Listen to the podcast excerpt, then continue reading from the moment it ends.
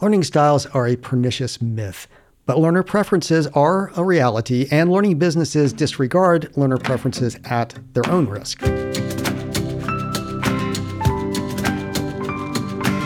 I'm Celisa Steele. I'm Jeff Cobb, and this is the Leading Learning Podcast. The scientific basis for learning styles is slim to none, and yet the idea of learning styles persists. So, in this episode, number 383, we want to explore why the myth of learning styles remains popular and what learning businesses can and should do with this fiction.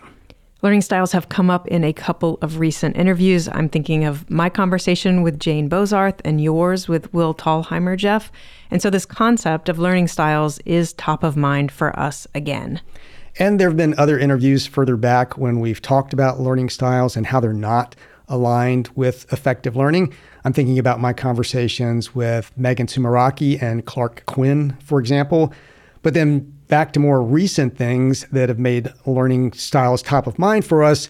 I recently came across a post, an article that talked about them, and this was on a site uh, called teach.com that's actually hosted by edX, which is one of the biggest, uh, massive open online course providers and that's owned by 2U, which is just one of the biggest commercial learning companies in general right now uh, out there in the, the university, more academic type world. And this was an article specifically about learning styles, basically in support of learning styles and teachers tuning in to learning styles to, to be better teachers. And in fact, I'll quote from it because I quoted from it in this LinkedIn post that I did about the article says by understanding what kind of learner you and or your students are you can now gain a better perspective on how to implement these learning styles into your lesson plans and study techniques. So this article is you know basically supporting the idea that learning styles exist and telling teachers that they need to teach to learning styles which is really what's been disproven that teaching to learning styles d- does not make any difference is not effective but ends up consuming a lot of resources. I ended up getting so far uh, close to 7,500 views of that uh, post on LinkedIn, which anybody familiar with LinkedIn knows that's that's quite a few views, lots of comments, lots of reposts. So it's obviously a, a hot button sort of issue, and so we felt like we needed to give some airtime to it. That's right. So we want to dig into learning styles and their perniciousness, um, and as we often do we're going to define our key term just to make sure that we're all on the same page. So we feel like upfront we should define what we mean by learning styles. And the idea of learning styles refers to different ways that individuals learn and acquire new information or skills. And so the idea is that people have distinct and preferred ways of processing information. And common learning styles include visual learners. And these are folks who learn through visual aids. So think photos and illustrations, charts and graphs and diagrams. These folks benefit from seeing information presented visually, or at least that's the idea. Yeah, I hear so many people say that they are they are visual learners. I think that's the one that tends to get the the most airtime. But then there are auditory learners that learn best through listening. That might be uh, that might be our listeners uh, out there for the the podcast. And th- these are people that tend to remember information presented verbally, or at least this is how they think uh, they learn. So, you know, think about lectures, discussions, or of course, podcast. Kinesthetic learners, this is another learning style that gets uh, brought up often. And the idea here is that these kinesthetic learners learn through physical experiences and hands on activities, and that they prefer to engage with the material in an interactive way. So, think about experiments and projects that require the learners to do something. You know, one very specific example could be practicing CPR on a mannequin, for example. So those three are the the classical learning styles, but you'll sometimes uh, hear about reading writing learners who learn via written text, and this is how you get the VARK model, V-A-R-K, that uh, a lot of people might be familiar with. You'll hear about social learners who learn best in groups and collaborative situations, or solitary learners who learn best by working independently, often in a quiet setting. So that's kind of what we have in mind when we're thinking about learning styles this sort of idea of visual learners, auditory learners, kinesthetic learners, different kinds of learners, and that they have one way that's really the most effective way for them to learn kind of across the board in all situations. And I think that one reason we continue to hear about learning styles is that, like any good myth, they try to explain something. And I think that learning styles offer a potential answer to why sometimes we learn better than at other times, or why sometimes certain people seem to learn more than others from a specific experience or offering. So, you know, if I learn really well from a lecture and you don't, then saying, hey, I'm an auditory learner, that offers kind of a plausible explanation for that difference in learning outcomes there. Right. And if I don't learn well, then I can blame the delivery method. It's not my fault that I can't play piano or that I can't recall the dates of major events of World War II. No, it's the fault of how that instruction was designed and delivered. And then I think another reason that learning styles persist is probably just the difficulty of keeping people up to speed on what's theory and hypothesis, what's initial testing and results, and then evolving theories and their evidence. You know, so I think again, people probably came up with learning styles to explain some of those differences that I that we were just talking about there. And yes, those might be plausible hypotheses, but then you actually test them and you see how learners actually learn and you see that there really is no support to these different learning styles actually leading to better learning outcomes. Yeah, and they you know, they just haven't held up to that that testing over time. We found out that what does seem intuitive and, and plausible just in the end isn't really what works and I mean, you can think of analogies out there. Think of what happened with COVID when way back at the beginning, we were told pretty emphatically, right at first, not to wear a mask. Nobody should be wearing masks. That's not the thing to do with this. And then, of course, you know, I don't know, it was a month later, two months later, I can't remember what it was, complete about face because we were getting evidence that yes, wearing masks does actually have some some positive impact. So it is something that that we should be doing. But of course, a lot of people just heard that original message and were never able to sort of get on board with the change in message after that. Right. So this happens all the time in science, right? There is a theory, and then that theory is either supported by testing results or it is sort of overturned by testing results. So I think we just have to keep in mind that if we are truly going to subscribe to following learning science in our learning businesses, which we think we should, then you have to remember that it is a science and that you have to kind of keep up with the latest discoveries, the latest findings, and what is actually evidence based. And, you know, the reality is the evidence just isn't there to support learning styles. I mean, a lot of work has been done on this. There's a lot of research that's been reported out on this. Instead, what we see in the real world is that individuals use a variety of strategies to learn, no matter what they may think their learning style is. And the best strategies depend on context, subject matter, and the learner's goals, among other important factors. Right. So I mentioned CPR and a mannequin. I mean, that's a place where that kinesthetic learning really makes a ton of sense. If you need to be able to understand how to do compressions, then using that literal hands on approach to learning, it fits that subject matter, it fits that context. And so, if the goal of the learner there is to learn how to do CPR, then you're going to want to take that kinesthetic approach, at least for part of the instruction. And now you may be listening and saying, wait a minute here, wait a minute. Like, I know that I like to be able to watch a video to learn, or of course, in this case, I like to listen to a podcast to learn, or, you know, I, I have to have my hands on stuff to learn. And it's true that, you know, if you ask people how they like to learn, many, probably even most, will express some preference. And you know, there there is evidence of preference. I mean, sure. I mean, I've always hated group projects. You know, so if I were asked, I'd say, yeah, I'm a solitary learner. Please do not make me work with anyone else. So absolutely, people have their preferences, and we'll we'll come back to that because it is important.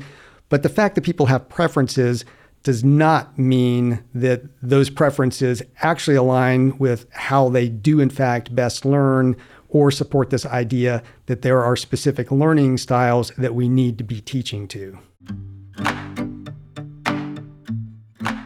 At Tagoras, we're experts in the global business of lifelong learning, and we use our expertise to help clients better understand their markets, connect with new customers, make the right investment decisions, and grow their learning businesses. We achieve these goals through expert market assessment, strategy formulation, and platform selection services. If you are looking for a partner to help your learning business achieve greater reach, revenue, and impact, learn more at tagoras.com slash services. So I think we can summarize where we are at this point with learning styles, that falls under the heading of myth. Learner preferences, that falls under the heading of reality. So we do believe that learning styles in terms of actually promoting more effective learning, no, that's we're going to put that in the myth uh, category. But this idea that learners do have preferences, we absolutely buy into that. We do believe that. We do, and there are some some implications of that. But to talk about learning styles first, you know, learning businesses need to reject the idea of, of learning styles and, and, teaching to learning styles because they, really need to focus on what we know is most effective. Right. And so, for example, uh, there's been a lot of research around dual coding theory. And this is the idea that audio plus visuals is really one of the most effective ways to convey information and help learners. Richard Mayer and Ruth Colvin Clark talk about this in e-learning and the science of instruction that's a book we've recommended before and we believe is, is very good because of its evidence-based uh, approach again as you hear in the title the focus is in particular on e learning, but it has a relevant application in physical classroom settings as well.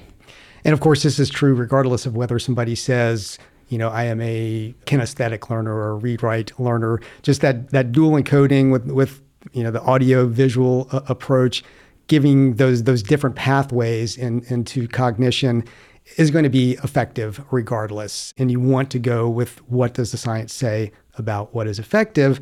That's one very good reason for dismissing this idea of learning styles and going with things like dual coding theory instead. The other is that learning businesses need to be good stewards of their resources and we know, you know, a lot of our audience members are feeling resource challenged in their learning businesses. There never seems to be enough budget, never enough people to to do what you need to do. And if you're trying to create learning experiences that teach according to learning styles. So you've got a, a, visual approach, you've got an audio approach, you've got a read write approach, you've got a kinesthetic approach, you've got a social approach, and you're trying to factor all of that into your learning design.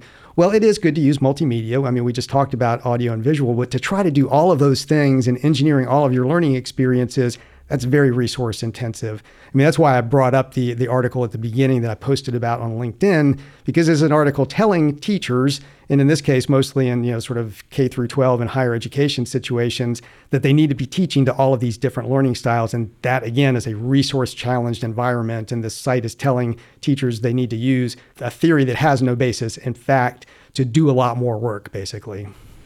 Right. So don't follow learning styles when creating what you offer as a learning business. It's not effective. It's a poor use of your resources, and it really just adds to the noise that so many learners are hearing. If they land on your catalog page and they see that you are offering something that helps them in a subject that they need help in, but then they have to further make this choice around what mm-hmm. format to take it in. It's kind of adding overwhelm without value. There's no value there. Right.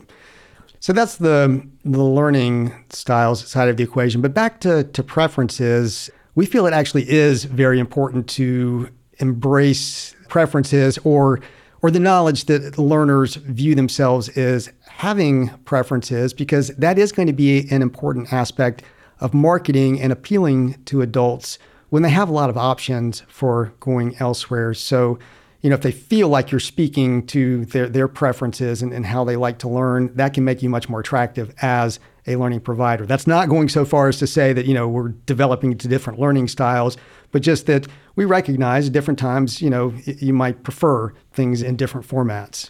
And so this means that when appropriate, offering different options, you know, so think about things like here, do this project on your own versus working with another member of the cohort that could be fine for a project related to time management, you know, that choice of you can either do this on your own or you can do it with a group. But it might not be an appropriate option if what you're focused on is giving and receiving useful feedback, where working with another learner is kind of integral to that goal of learning, where you're trying to see what it's like to give and receive effective feedback. Again, you could let learners read an article or you could let learners listen to it. But again, if a key point of that piece is something visual, then it's going to be more effective to have them read the text with the embedded visual versus trying to explain the visual in audio form, which is going to create higher cognitive load. Just as an example, you know that describing what a person looks like is done much more efficiently with a photo than with a paragraph uh, of text, for example. So, again, it gets back to subject matter and context and learning goals.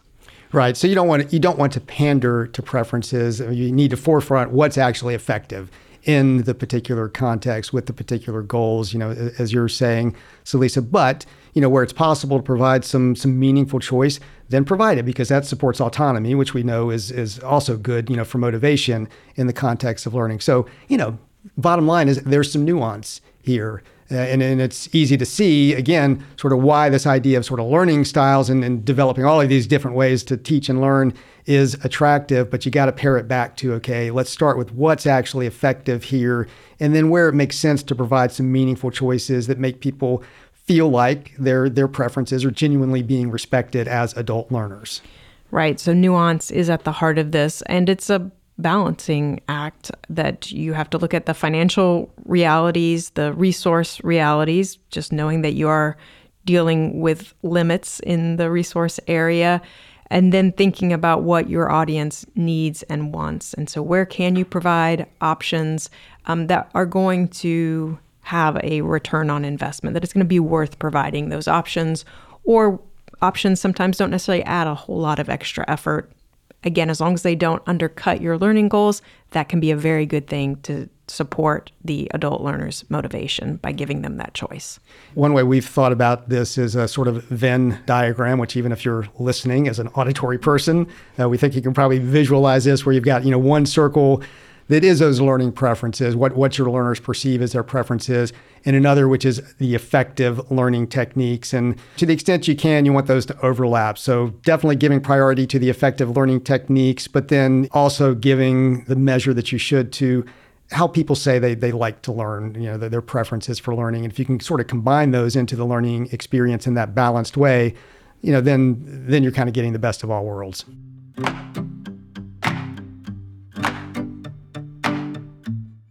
Learning styles are a pernicious myth, but learner preferences are a reality, and learning businesses disregard learner preferences at their own risk. Learning businesses need to balance effective learning strategies and approaches with giving their customers, aka their learners, what they want.